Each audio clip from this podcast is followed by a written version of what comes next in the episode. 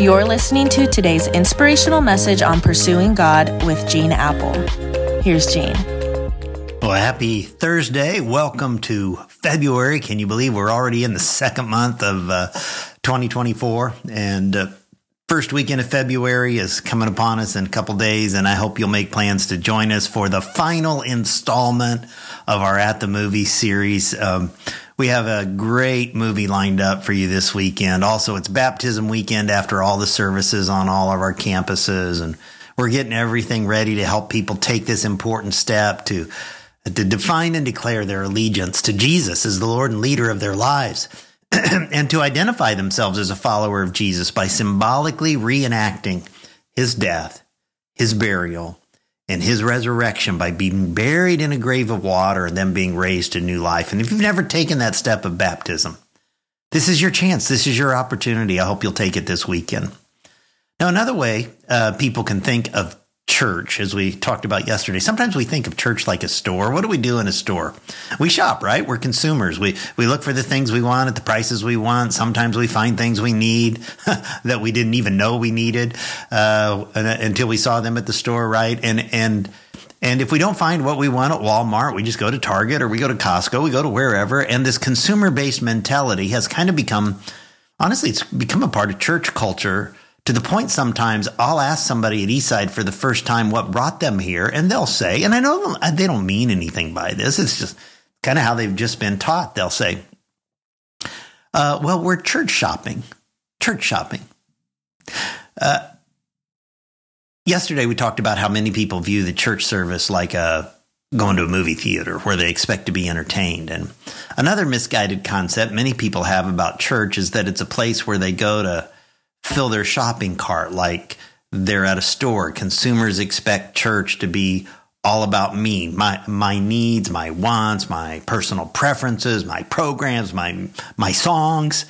Uh, but that's not what we find in the early church we read about in the Bible. Instead, what we find in Acts 2:42 is a group of people who were devoted to fellowship it says. In other words, they were deeply devoted to one another.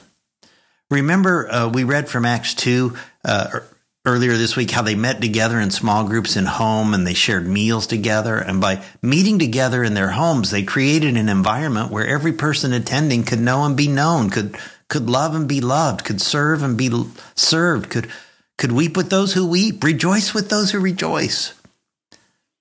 So, again, here's my prayer for us that we'll be a spiritual family where people genuinely build community together I pray that we'd have a family mentality when we come together and that we would put each other's needs ahead of our own. And, and I would just challenge you could I, could I, if you're not in a small group like that, relationally con- connected like that, to get into a group? It's not too late.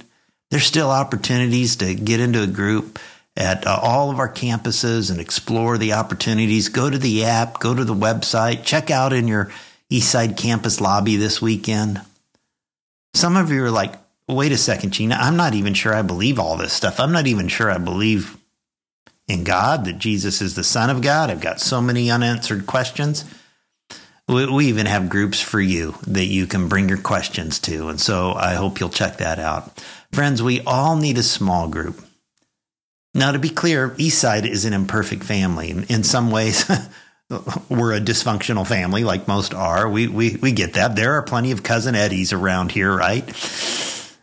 and and you might know who you are if you're one of them, and some of you might not, but we know who you are. But that's just part of being a family, right? It, it's being together, even in the midst of our craziness. The church isn't consumer shopping for what we want. We're a family building community together. Let's pray. Uh, God, forgive me when I've approached church with a consumer mentality and kind of shopping and what can you do for me and what can I put in my basket today? And when you have called me to give, to give my worship to you, to give my love and serving to others and to build up the body of Christ.